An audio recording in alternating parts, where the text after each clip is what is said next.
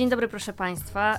Ym, chyba w, tej, w tym sezonie randki nie będziemy robić takich, wiecie, wstępów i ym, zapowiedzi, o czym to jest podcast, bo tak sobie myślę, na cholerę to jest. Ym, jak już w zeszłym tygodniu, tudzież przed dwoma, y, przyzwyczailiście się trochę może do nowej formuły. Z pierwszej randki zrobiła nam się trochę trzecia randka, bo ym, chciałabym bardzo, żeby ten podcast ewoluował razem ze mną i z moimi potrzebami i obszarami zainteresowań, więc trochę z randkowania przenosimy się na relacje, związki, ale też generalnie po prostu takie bardziej świadome życie. I również rozszerzam formułę o to, że nie tylko mężczyźni, ale już też i kobiety. Yy, I dzisiaj moją gościnią jest Karolina Cwalina-Stępniak. Witam, dzień dobry. Coach, mentorka, przedsiębiorczyni, autorka książek. Dokładnie tak. Można powiedzieć, że też trochę podcasterka, bo będziesz moim kolejnym gościem w moim podcaście. o, uważaj, bo jeszcze wiesz. Nie, Czy pyknie? nie za szybko, nie za szybko. Czy ta wiesz, randka nie wiadomo. wypali? No właśnie. Która z tych ym, zawodów, funkcji y, jest ci najbliższa? Najbardziej lubię być mentorką, e, ponieważ jestem współwłaścicielką w poradni psychologicznej Miłel w Warszawie i tam mam swój gabinet i jeden dzień w tygodniu przyjmuję i mówię, że gdybym miała bogatego męża, to tylko bym to robiła, bo jest to jedna z najmniej opłacalnych części mojego ekosystemu biznesowego, ale najbardziej ją lubię, ponieważ są to osoby, które przychodzą do mnie same tego chcąc, Mhm. bardzo się starają, a ja wtedy się totalnie spełniam, bo wszystko to, co dookoła powiedziałaś, to jest dla mnie taka nauka tego, żeby później z ludźmi to wykorzystywać i żeby im dawać od siebie to, co jest najlepsze, bo ja często też mówię, że ja z ludzi czerpię najwięcej. To jest moja największa inspiracja i później jak mam coś robić e, albo nie wiem, o czymś pisać, o czymś mówić, to właśnie ludzie mi nadają największego takiego wajbu do tego. Mi kojarzysz się najbardziej na tym etapie jeszcze z kobietą sukcesu, bym powiedziała trochę. Taką No. kobietą związaną z biznesem, która wie, czego chce. Yy, I też trochę sobie wyobrażałam, że to jest trochę pretekst do naszej rozmowy, bo przy relacjach, związkach i jeszcze trochę randkach często kobiety zachowują się bardzo zachowawczo i występują z tej pozycji nie będę do końca może sobą i taka, jaka bym chciała być, żeby on nie poczuł się zagrożony. Czy Mhm. ty czujesz się taką silną kobietą, która trochę gdzieś się hamuje w pewnych mm, momentach, czy jesteś sobą taką full out zawsze? Raczej jestem full out i to nie mówię, że jestem z tego, wiesz, taka dumna i to jest takie fajne, bo to zależy. Ja zawsze należałam do osób, które albo się kochało, albo się nie kupowało i wręcz nie cierpiało. Więc tak jak powiedziałam, jestem full out i nie mówię tego z wielką dumą, bo to niesie za sobą wiele również takich minusów, bo ludzie często na przykład się mnie boją, albo mnie unikają, bo jestem za szczera, bo jestem za głośna, bo jestem za ofensywna.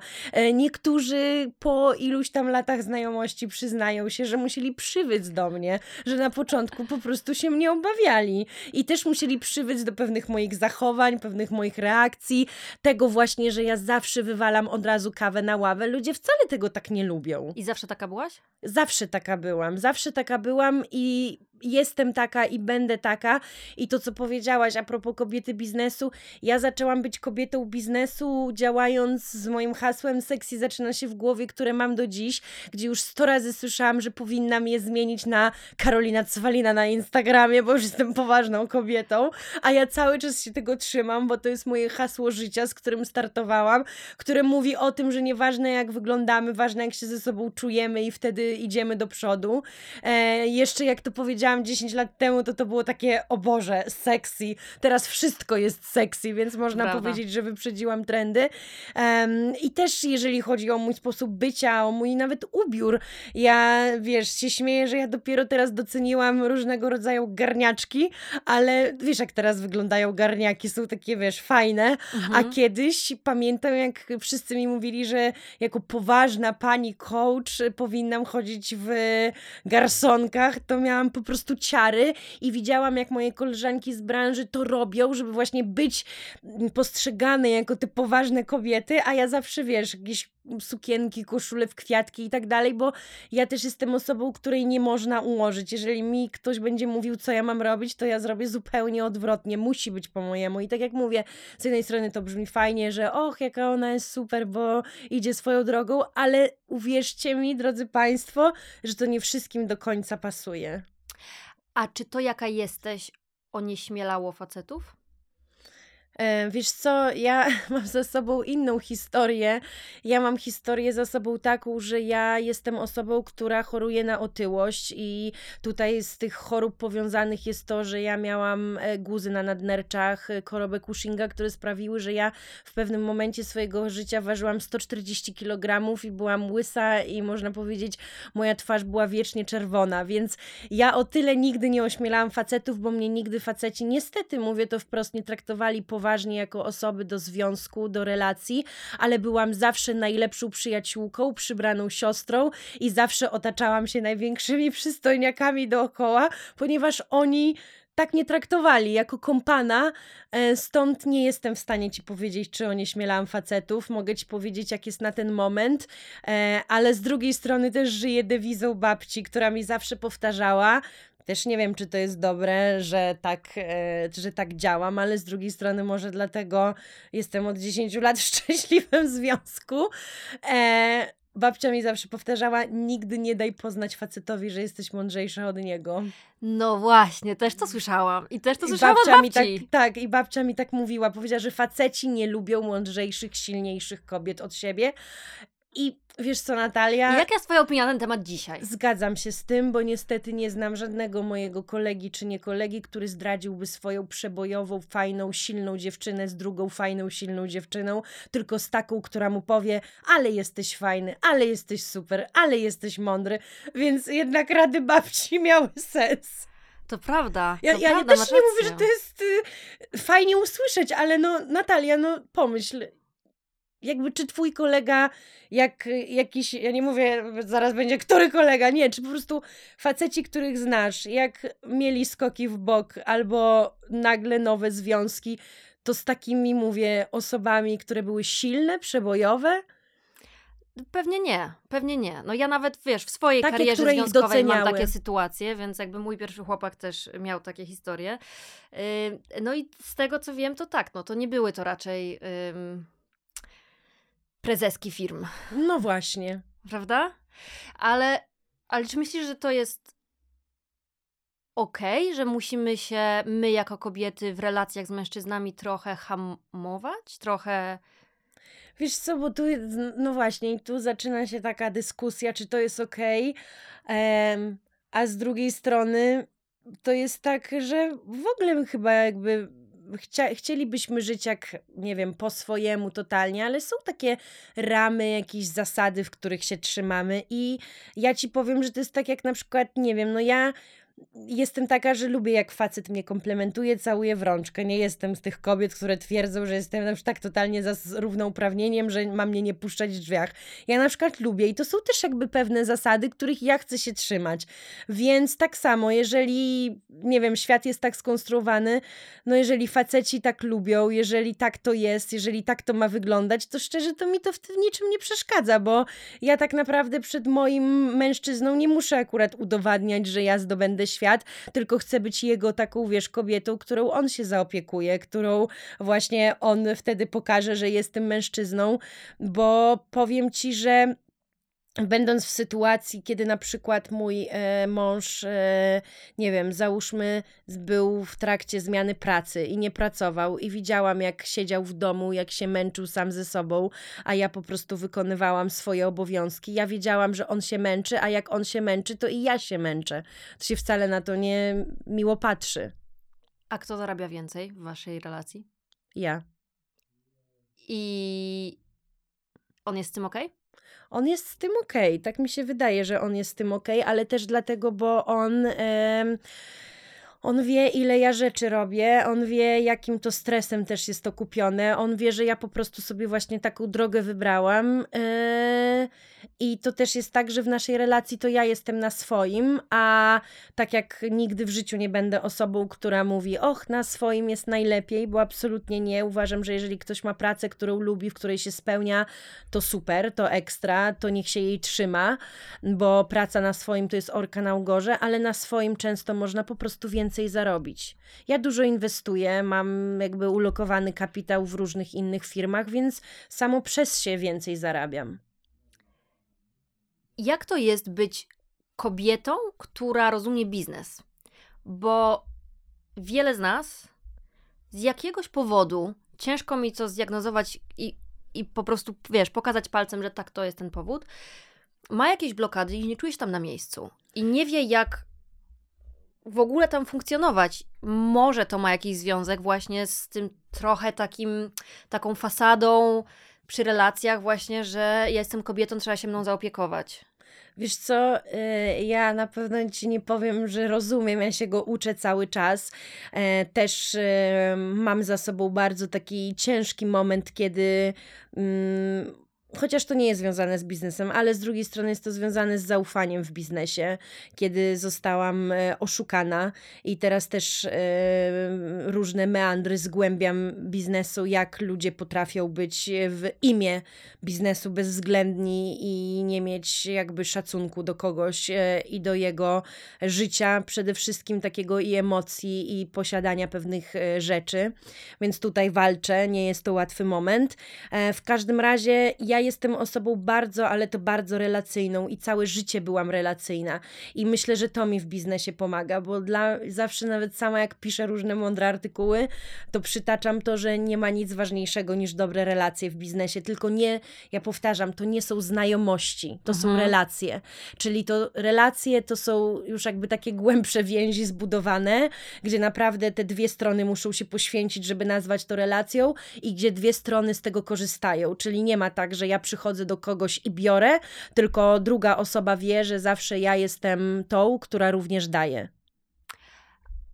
Czy posiadanie rodziny i życie rodzinne przeszkadza w biznesie?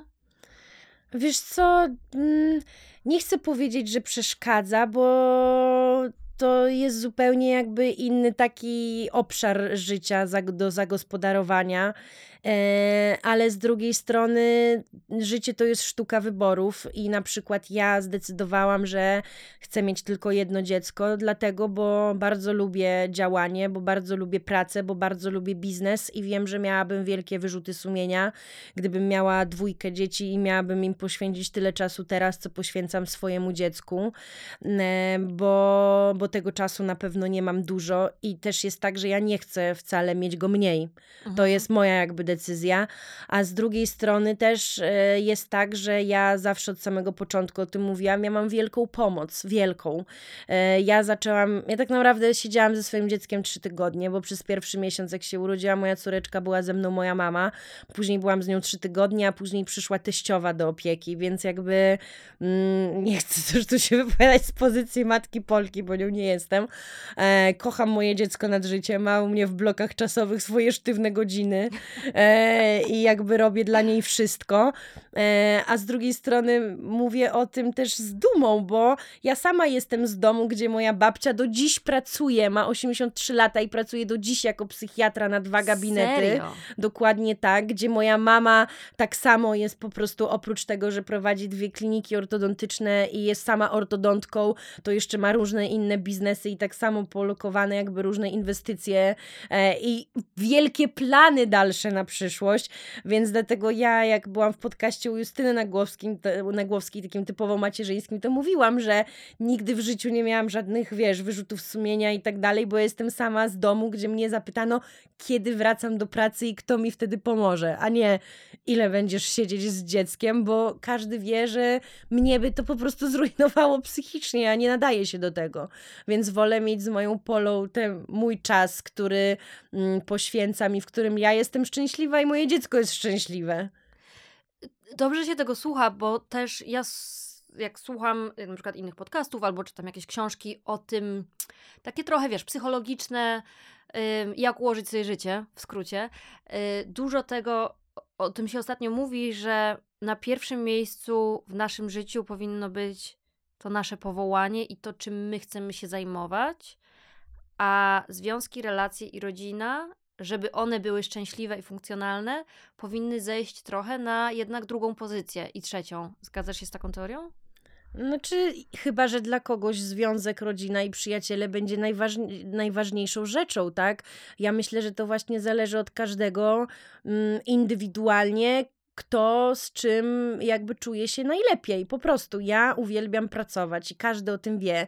I gdyby mi zabrano tą pracę, to bym była bardzo nieszczęśliwa i wtedy by się to na pewno przyłożyło na moje życie prywatne. Także ja dbam o to, nie, nie negując tego, że bardzo dbam o swoje życie rodzinne, o przyjaciół. Tak jak powiedziałam, jestem osobą bardzo relacyjną, więc wręcz ludzie, którzy wiedzą i mnie znają, jak pracuję i kiedy i gdzie i jak, to są w szoku, jak dalej potrafię budować relacje, jak dalej spotykam się, kiedy ja mam w ogóle na to wszystko czas. A to też często jest e, tak, że po prostu Pola idzie spać, a ja ruszam w miasto i wracam wieczorem, jakby i nie ma czegoś takiego, że och, jestem, często jak na przykład chcę się spotkać z koleżanką, ona mówi, a nie, bo wiesz, jestem zmęczona i myślę, no to albo jesteś zmęczona, albo chcesz być moją koleżanką. Więc u mnie, wiesz, pewne pojęcia po prostu nie istnieją, bo wiem, że jak ja tego nie zrobię, jak o to nie zadbam, to się nic z tym nie zadzieje. To prawda. Słusznie. E, czy praca mentorki przekłada się, trochę się tłumaczy na Twoje życie niezawodowe? Czy ona Ci trochę pomaga właśnie w manewrowaniu, menadżmencie relacjami? Wiesz co, mm, bardziej jest tak, że zanim zostałam tą, tą mentorką, to wykonałam bardzo dużą pracę nad sobą i dużo to kosztowało mnie nauki, bo wiesz, ja najpierw skończyłam studia podyplomowe, później e, całą szkołę coachingu na Wszechnicy UJ, później miałam sama godziny mentorskie, zdawałam certyfikaty. Do szkoły mentoringu poszłam po tym, jak 7 lat pracowałam jako coach. E, I co się stało? Stało się to, że w coachingu jest tak, że coach nie może podpowiadać, nie może sugerować, nie może mówić swojemu klientowi, co on ma zrobić, więc to nie jest tania mhm. motywacja, z którą jest często coaching mylony. No właśnie, Jesteś taki zwycięzcą. PR tak. Taki coaching średni. to jest proces y, najczęściej jeden na jeden lub zespołowy, gdzie naprawdę coach dobiera dobrze pytania, używa dobrze narzędzi, żeby pokierować e, czy osobę, czy zespół do tego, żeby wykreowała swoją wizję po swojemu, ale po prostu daje takie, wiesz, insighty, haczyki, dobre narzędzia do tego, żeby to samemu wykonać. A, a ja zauważyłam, że przez to iż dużo działam i właśnie w, w, różne rzeczy się angażuję i piszę książki i te podcasty, i, ale wiesz, dużo też jakby biznesowe projekty, to ludzie do mnie zaczęli przychodzić po porady i od razu mhm. jakby zaczęło się takie, wiesz, dopytywanie mnie, Karolina, bo ty wiesz, bo ty znasz, bo ty podpowiedz i ja wtedy stwierdziłam, że to nie jest w ogóle coaching, że ludzie nie chcą ode mnie coachingu, a już w mentoringu mogę sobie na więcej pozwolić, bo właśnie w mentoringu mogę podpowiadać, stąd mm, jakby skończyłam całą szkołę mentoringu, bo ja jestem takim, wiesz, kujonem i lubię wiedzieć też, oprócz samej definicji, która, wiesz, ładnie brzmi, to lubię się zgłębić jednak w cały proces, jak to funkcjonuje, jak to działa, żeby nie skrzywdzić drugiej osoby, która jednak do mnie przychodzi i zawierza mi siebie, swoje emocje, swoje też jakby, wiesz, uczucia i, i jakby całą, jakby taki, nie wiem, wiedzę, którą ma i którą chce u mnie przełożyć na jakiś, wiesz, proces, na działanie, na wykonanie czegoś fajnego. Ja zawsze mówię, że jak do mnie ktoś przychodzi, to ma po prostu być bardziej bardziej poukładany i zarabiać większe pieniądze. I to jest jakby mój cel zawsze z klientem, żeby te rzeczy, które robi, przełożyły się na większe jakby finanse, ale to wszystko trzeba poukładać. I ja jestem osobą, jak ktoś mnie zna prywatnie, bardzo poukładaną, bardzo zorganizowaną. Nigdy nie odpuszczam tego, żeby zrobić moje tak zwane rozpiski niedzielne. Zawsze jestem przygotowana już w niedzielę do przyszłego tygodnia. Zawsze wieczorem siadam ze swoim kalendarzem. E, mam odpisane na wszystkie maile e, i mam tak zwaną listę pod koniec dnia robię, że jeżeli do kogoś nie oddzwoniłam, to od razu zapisuję, że mam oddzwonić, jeżeli nie odpisałam, to mam odpisać e, i tak samo z drugą stroną, jeżeli do kogoś nie napisałam i ktoś mi nie odpisał, to mam ponowić zapytanie, więc jakby ja jestem bardzo, ale to bardzo uporządkowana. A czy doradzasz w ten sposób na przykład swojemu partnerowi też? Nie mogłabym. Właśnie z moim partnerem mam tak, z moim mężem, że nie możemy razem współpracować i najlepiej, żebym mu nie doradzała. Dlaczego? Bo jesteśmy zupełnie różni i jakbym zaczęła mu doradzać, to mogłoby to się źle skończyć. Ale to mówisz o takich jakby, wiesz, prywatnych, związkowych jakby konfliktach, czy o tym, że macie inną wizję, wiem, na Nawet inną wizję, nawet wiesz, biznesowo to każdy z nas robi co innego, ale inną wizję nawet w tym kontekście, że on jest bardziej roztrzypany niż ja i jak zacznę go układać, to może mi się to nie udać. Okej, okej, okej, okej. Y, I rozumiem, że two, twoje, twój mentoring jest głównie skupiony na biznesie. Tak. Czy też y, Nie, na wkradasz biznesie. się w, re, w relacyjne Wiesz aspekty co, życia? inaczej, e, jest skupiony głównie na biznesie, ale jeżeli chodzi o relacje, to ja na przykład czy w coachingu wcześniej, czy teraz w mentoringu nie rozdzielam jakby życia prywatnego od życia biznesowego. Ciekawe. W sensie takim, że jeżeli planujemy czas, to to nie może być tylko czas zaplanowany na pracę, ale czas zaplanowany w kontekście wszystkiego, co robimy dookoła. Mm, Także tutaj e, bardzo jakby jest dla mnie to ważne, bo sama jak planuję swój czas, to mam tak zwaną rozpiskę praca, mam rozpiskę ja, gdzie jest jakby kwestie jakby mojego, nie wiem, zadbania, jakiegoś Mhm. hobby, ale też jest y, trzecia rozpiska i to jest rozpiska rodzina i ziomeczki i to jest właśnie rozpiska, w której e, co tydzień sprawdzam, do kogo mam, jakby żeby mi nigdy nie umknęło, do kogo mam zadzwonić, do kogo mam napisać, z kim mam się spotkać, nawet chociażby serduszko wysłać. I też jakby motywujesz swoich klientów do tego, żeby oni też... Tak, żeby też mieli taką, bo to nawet chodzi o to w rozpisce ziomeczki, że wtedy moi klienci widzą, do kogo oni się odzywają, a kto tylko właśnie korzysta, a sam się na przykład nie odezwie. I to też jest taka weryfikacja znajomości często. No to jednak y, też ten prywatny aspekt też trochę tam zahaczasz o to Tak, pracy. zahaczam, mówię, nie Mhm. rozdzielam. Po prostu zajmuję się głównie takimi, wiesz, ym, biznesowymi e, tematami, ale nie rozdzielam tego od życia prywatnego. Okej. No, c- rozumiem, absolutnie, bo jednak ciężko pewnie byłoby pracować nad swoim biznesem, kiedy na przykład życie prywatne byłoby w rozsypce. Dokładnie tak. To musi działać, wiesz, jak koło od roweru. Jak y, jedna część jest zdechła, to nie pojedzie to koło dalej. Ym, słuchaj, a klinika, którą otworzyłaś niedawno, ym, ja sobie oglądałam trochę też to, co robicie i to, co mnie najbardziej zaskoczyło, zadziwiło, to jest to chyba podejście, y, że tam też bardzo duży nacisk kładziecie na ten element y, i aspekt biznesowy prowadzenia działania w takim wellnessowym, w takiej wellnessowej branży, czyli na przykład robicie szkolenia dla psychoterapeutów, Tak. jak prowadzić swój biznes. Czy opowiesz o tym trochę więcej? Tak, to jest tak, że ja dołączyłam bardziej, bo poradnia Miwell e, stw- została stworzona mm, półtorej roku temu, prawie dwa lata temu, zresztą już przez moją przyjaciółkę Sylwię Miller e, i jej jakby tutaj e, koleżankę Anetę Sternicką. E, we dwie to ogarniały i to było tak, że ja z kolei od dziewięciu lat przyjmowałam swoich klientów zupełnie w innym miejscu, ale zawsze wszystkich polecałam e, do mojej Sylwii. I a propos relacji było tak, że w miejscu, w którym byłam, dostałam propozycję, żeby dołączyć do spółki. I pierwsze, co zrobiłam, bo dla mnie właśnie tak samo, ja nie to, że gadam, tylko tak jest, najważniejsze są dla mnie relacje. Pierwsze, co zrobiłam, to poszłam do Sylwii i powiedziałam, że dostałam taką propozycję i co jakby ona na to, bo to znaczyłoby, że będziemy konkurencją. A ja właśnie też Sylwia wie, że różne mam pomysły, które bym chciała później dalej wdrażać. No i widziałam po Sylwii minie, że to nie byłaby wcale najlepsza jakby opcja i sytuacja, w której obie byśmy się znalazły, więc powiedziałam, dobra, nie zrobię tego, co dla mnie biznesowo byłoby słabe, bo jednak bycie wspólnikiem w takim, wiesz, ośrodku, w poradni, to jest jednak nobilitacja i takie, wiesz, plus tysiąc punktów, jeżeli chodzi o moje jakby tam, wiesz, postrzeganie zawodowe jako mentorka, ale stwierdziłam, że nie, nie zrobię tego. No i wyobraź sobie, że przez trzy dni byłam takim po prostu frajerem, ale po trzech dniach zadzwonił do mnie y, Sylwii mąż który też jakby jest zaangażowany w tą całą poradnię i powiedział, dobra Karolina, to pogadajmy. I tym sposobem się dogadałyśmy i dołączyłam do spółki, więc wyszło super, jeszcze to jest obok mojego domu, więc jakby idealnie. Czyli wyszło na to, że jednak relacje tutaj dobrze, że stawiam je na pierwszym miejscu i wyszło fajnie.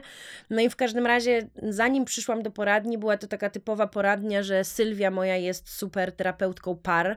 Do niej naprawdę bardzo ciężko jest się zapisać o, i z nią mogłabyś zrobić totalną randkę, bo ona jest, naprawdę mega specjalistką, jeżeli chodzi o, o relacje, o związki.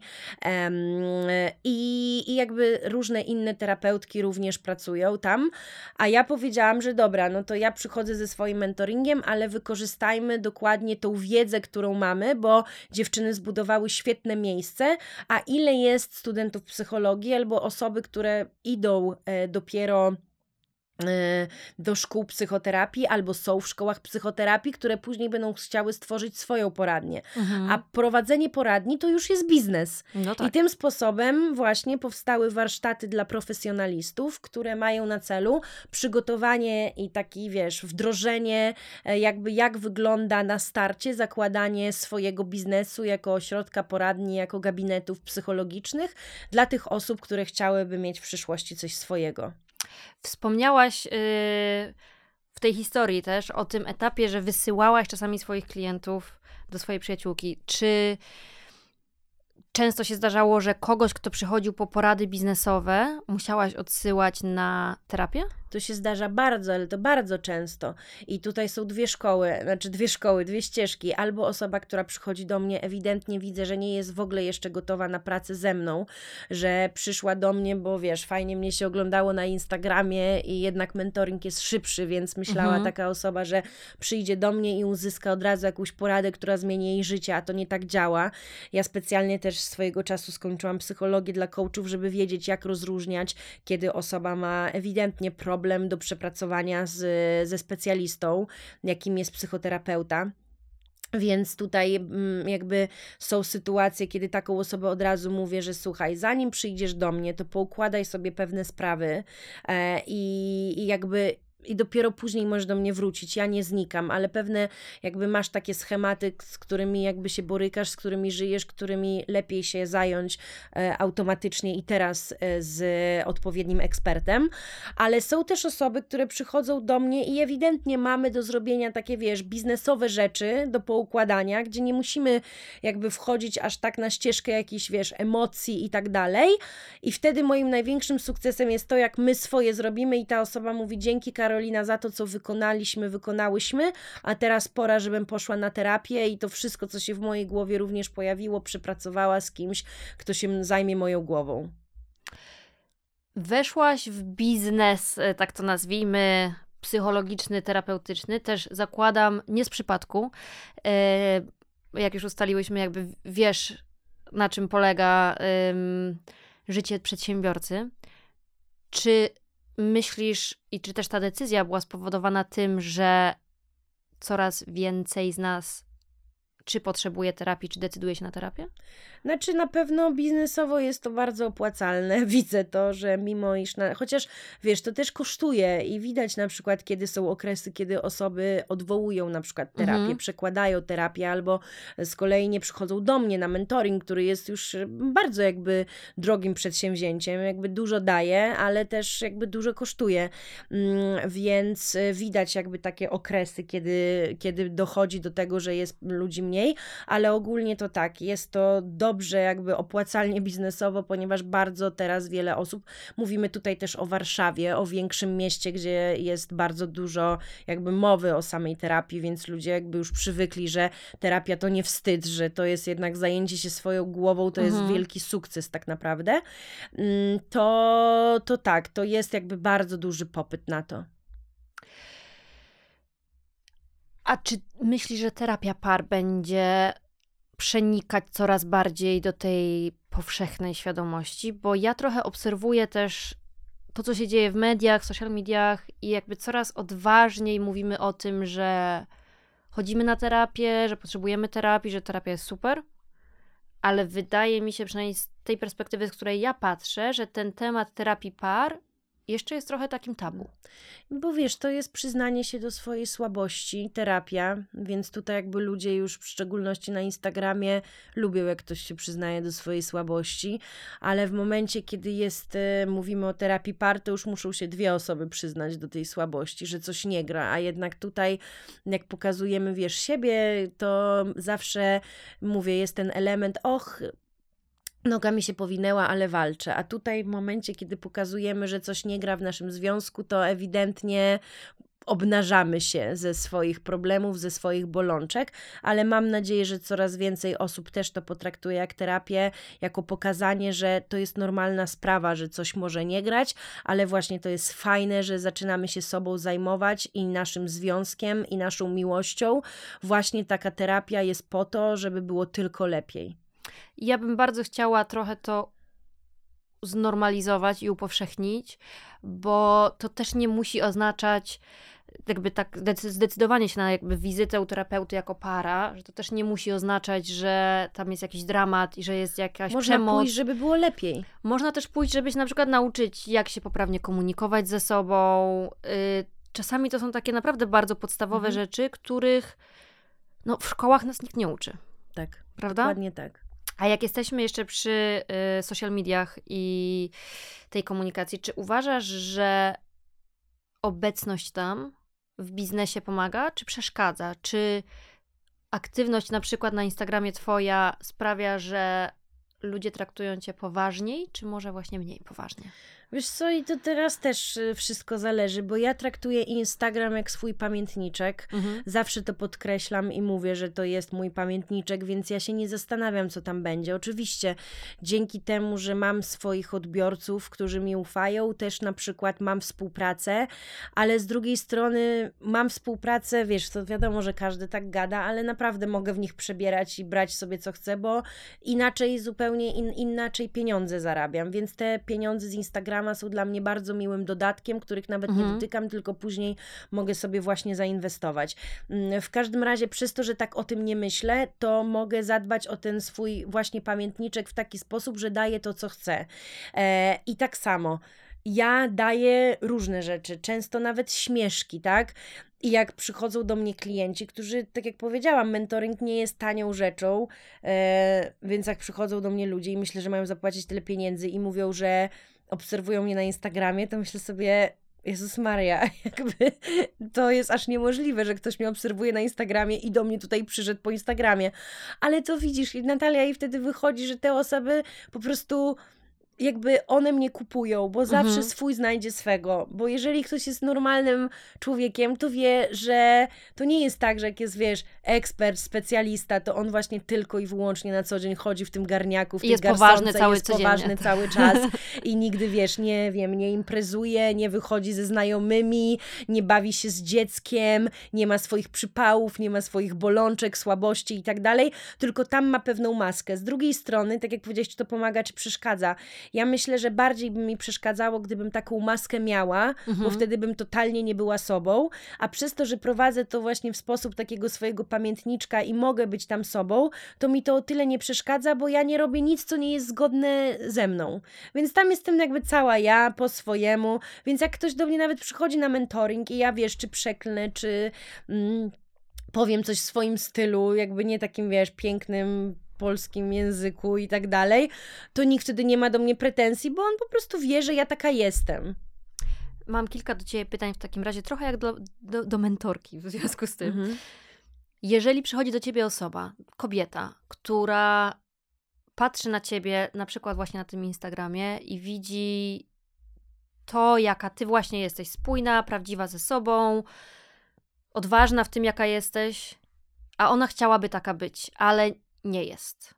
Co jej wtedy doradzasz? Wiesz, to, to, na, to jakby od samego początku to jest też jakby między mną a taką klientką cała rozmowa, czego ona chce, bo oczywiście na pewno nie będę robić z niej jak jakby swojego klona, bo to nie o to chodzi, ale jeżeli ona jest gotowa ogólnie do tego, żeby działać w swoim życiu po swojemu i być spójną, to pytanie też na ile ma do tego odwagi, bo tak jak powiedziałam, to nie jest wcale takie proste, bo wiele osób za to mnie lubi, ale wiele osób za to często mnie mnie nie lubi i nie kupuje wcale i nie rozumie. I nie rozumie fenomenu też, więc jakby też tutaj jest wtedy cała praca z taką osobą, czy ona jest po prostu na to gotowa. Czyli z Twojej perspektywy bycie w 100% zawsze sobą to nie tylko Plusy zalety. i blaski. Tak, tylko tak jak powiedziałam na samym początku, to też są jakby e, minusy tego, że nie każdy to kupi. Ludzie boją się też takich, wiesz, pewnych siebie osób. Bo- Nieraz miałam Mhm. sytuację, że ludzie ode mnie, wiesz, jakby tak można powiedzieć, odchodzili, bo bali się moich pytań, bo na przykład raz do mnie podeszli i powiedzieli, że chcieliby coś zrobić i tak dalej. I następnym razem ja podchodziłam sama i mówiłam, gdzie to jest? Bo dla mnie, jak ktoś mówi, że coś zrobi, to to zrobi. A wiele osób mówi, a tego nie robi. I później się boi na przykład ze mną konfrontacji, bo wyjdzie, że no dlaczego tego nie zrobili? I ja jeszcze zadaję te pytania, dlaczego? To, to po co o tym gadasz? Pytanie numer dwa. Jak zarobić pierwszy milion? Jak zarobić pierwszy milion? Pracować. Jak ktoś do Ciebie przychodzi, wiesz, ma mały biznes albo pracuje Wiesz co, na etacie. praco- znaczy, pra, po pierwsze trzeba być, pracować, po drugie trzeba być gotowym, że raz będzie lepiej lub, lub gorzej, ale po trzecie trzeba też cały czas myśleć, jak poszerzać swój biznes, jak go skalować e, i przede wszystkim jak go ulepszać. Czyli chodzi o to, że to nie jest tak, że jak zakładasz biznes, to raz zrobisz strategię i się jej trzymasz, tylko musisz być gotowy na to, że cały czas trzeba po prostu tą strategię ulepszać. I tak jak powiedziałam, skalować. To, że zaczęłaś z jedną rzeczą, nie znaczy, że nie, nie, możesz, nie musisz skończyć na dziesięciu innych, tylko musisz jakby mieć plan i pomysł, co to będzie i jak to będzie spójne z tą pierwszą wizją Twojej firmy. I jaki w takim razie jest plan na skalowanie Waszej poradni psychologicznej? No, wiesz, Czy tam wiesz to co, planujecie franczyzę, sieć? Nie, no to najpierw wiesz, plan jest taki, że teraz jakby brakuje nam jeszcze jednego terapeuty do tego, żeby już mieć totalnie obsadzoną całą jakby poradnię. W Mhm. momencie, kiedy będzie obsadzona ta poradnia, chcemy otworzyć drugą. E, teraz ruszamy Ale z też tym... w Warszawie? E, tak, tak, też w Warszawie. Później zobaczymy, może to będą franczyzy, a po trzecie to e, teraz ruszają te warsztaty dla profesjonalistów. Mamy też w planach robienie innych kolejnych warsztatów, a najważniejsze jest to, że otwieramy też nasz sklep Miwell Store, gdzie będą różne jakby kursy online'owe, prowadzone też przez Sylwię, e, która ma świetny pomysł i tutaj jesteśmy w trakcie realizacji kursu Moja pierwsza pomoc psychologiczna, więc jakby no widzisz, tych pomysłów jest trochę, a ktoś by powiedział, no jak można sporadnie wyskalować? Można.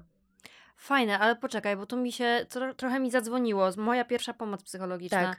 Y, rozumiem, że to jest y, rzecz dla osób, które nie miały doświadczenia Nie z miały psychoterapią. doświadczenia z psychoterapią i to jest różne jakby rodzaje, bo jedno to jest dla osób, które nie, ma, nie miały mm, spotkania jeszcze wcześniej z terapeutą, ale też na przykład dla menadżerów firm, którzy widzą, że z ich pracownikami coś się złego dzieje. To jak, jak zareagować? Bardzo ciekawe.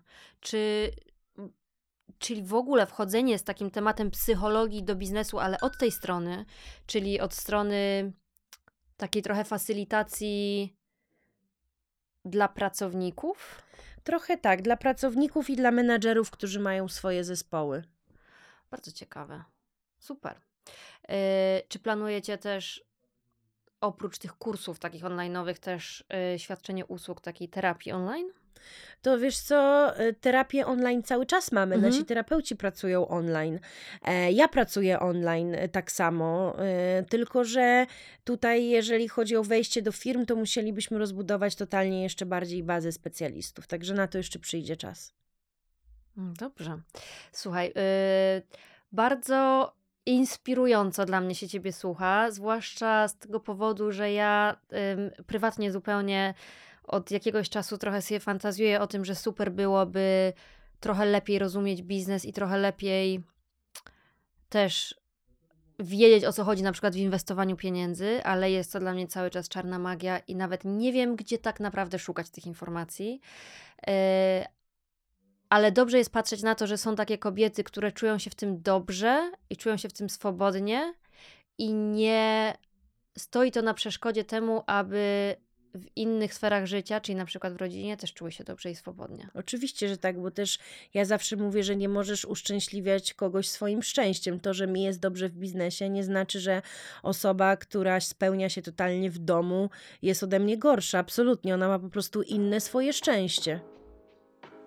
Bardzo ładne, bardzo ładne zamknięcie rozmowy. Bardzo Ci dziękuję w takim Ja razie za to bardzo spotkanie. dziękuję. Ym, myślę, że to fajna inspiracja, dla, zwłaszcza dla kobiet, które trochę tak jak babcia mówiła, że trochę muszą udawać, że nie są takie mądre jak są. Babcia ma zawsze rację. Dziękuję bardzo. Dziękuję.